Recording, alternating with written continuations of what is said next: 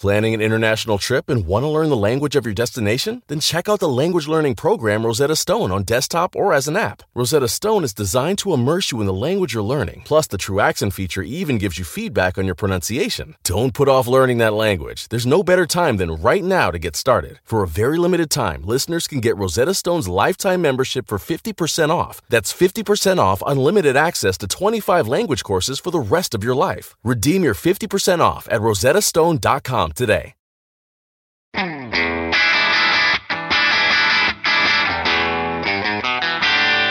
Hey, math fans, Jason Marshall, Math Dude here with your weekly dose of quick and dirty tips to make math easier. If you've been following along the past few months, you've probably noticed that I'm a big fan of thinking about things. Some people might say I like to overthink things, but I think they're crazy. I mean, can you really overthink something? Actually, I'd have to say yes. When I was a graduate student, my thesis advisor used to warn me against the dangers of polishing the cannonball. After a few weeks of perfecting the paper I was writing or the code I was developing, I would realize that he was right. My cannonball was good enough. After all, an ugly cannonball is still a pretty effective cannonball. It was good advice, and I still think about it often as I'm thinking about things. So I'm generally aware of when I'm steering myself into over polishing mode. And I can say that we are definitely not heading down that road. Because when it comes to the basic arithmetic operations, addition, subtraction, multiplication, and division, most people never really finish even forming their cannonball, and very few ever get to the stage of polishing it. Which is why it's time to continue down our meandering pathway and spend a little more time thinking about how to think about the meaning of multiplication. Because there's still a healthy bit of healthy polishing to do. So let's get started.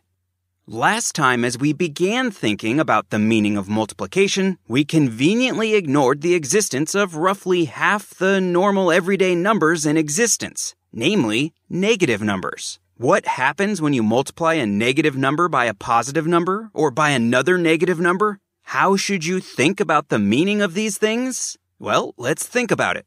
For my money, the easiest way to picture what happens when you multiply a positive number by a negative number is to imagine somehow flipping a number from the positive side of the number line over to the negative side of the number line. You can imagine this flipping as a sort of rotation up and over from one side of the number line to the other. If you'd like to see a picture of what I'm talking about, check out the web article version of the podcast. That's at quickanddirtytips.com slash mathdude. Keep in mind, though, that in this view of things, we're really talking about more of a flip through the origin rather than a rotation, since there's nowhere to actually rotate through. After all, the number line is a line. There's no above or below. No matter how you choose to picture it in your head, the key point is that we end up on the opposite side of the number line relative to the location of zero. For example, imagine that we've multiplied, say, 6 by negative 1 to end up at negative 6 on the other side of the number line.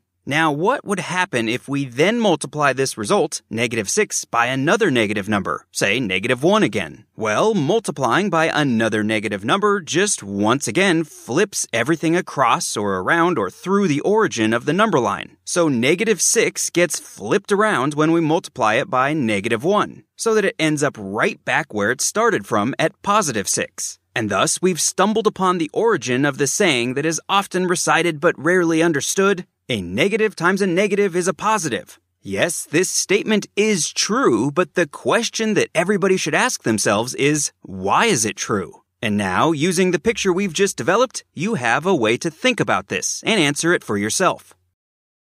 Planning an international trip and want to learn the language of your destination? Then check out the language learning program Rosetta Stone on desktop or as an app. Rosetta Stone is designed to immerse you in the language you're learning. Plus, the True Accent feature even gives you feedback on your pronunciation. Don't put off learning that language. There's no better time than right now to get started. For a very limited time, listeners can get Rosetta Stone's lifetime membership for 50% off. That's 50% off unlimited access to 25 language courses for the rest of your life. Redeem your 50% off at rosettastone.com today.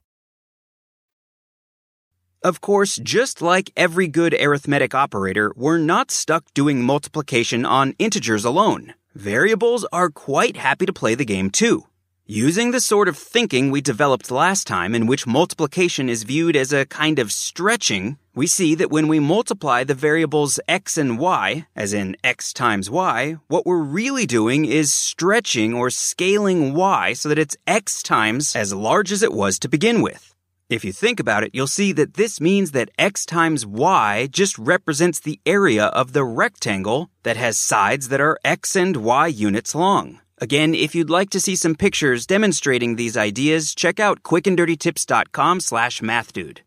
Now, it shouldn't come as much of a surprise that we can also multiply variables by themselves, not just other variables. When we multiply a number by itself, we square the number. And when we multiply a variable by itself, we square the variable. What shape in our way of thinking about things does this action create? Again, it should not come as a surprise that in our way of viewing multiplication, we get a square, hence the term squared. Now, if you are really on top of things, you may have already asked yourself, what happens when we try to multiply more than two variables? The easy answer is that everything works exactly as you'd expect it to, and you end up with, say, x times y times z. Fair enough, but how can you picture the meaning of this? Well, as we've seen time and time again, we can picture the meaning of multiplying a pair of variables in terms of a rectangle created by stretching a stack of boxes. And now we can extend this idea further to deal with a third variable. When we multiply our original two variables by this new third variable, let's call it z, we simply stretch the entire two-dimensional rectangle formed from the first multiplication and create a three-dimensional stack of rectangles. If we actually plug in numbers for x, y, and z, we end up with a number that's equal to the total number of squares in our stack. That's the meaning of x times y times z. It's the volume of the three dimensional stack. It's important to know that variables are adventurous creatures. They're really not afraid of anything. And that means that not only can we multiply x, y, and z, we can multiply any combination of these or anything else that strikes our fancy. And that includes multiplying x by itself 3, 4, 5, or any other number of times. If we multiply x times x times x, we get a cube hence the origin of the term cubed. Just in case you don't see where the cube comes from, remember that when we multiply x times x times x, we are effectively stretching an x times x square up to a height of x, which gives us our cube. And it is a nice, shiny, well polished cube, if I do say so myself. Come to think of it, if we polish it any more, we run the risk of accidentally rounding off its edges and turning it into a cannonball. In fact, I think I hear the wise words of my advisor echoing back into my head, letting me know that this is a perfect place to stop polishing and to start enjoying the fact that we now truly understand the meaning of multiplication. Okay, that's all the math we have time for today. For more fun with math, please check out my book, The Math Dude's Quick and Dirty Guide to Algebra. And be sure to check out the huge catalog of the other 278 Math Dude episodes. They're all available at quickanddirtytips.com slash mathdude and through your favorite podcast app. Until next time, this is Jason Marshall with the Math Dude's Quick and Dirty Tips to make math easier. Thanks for listening, math fans.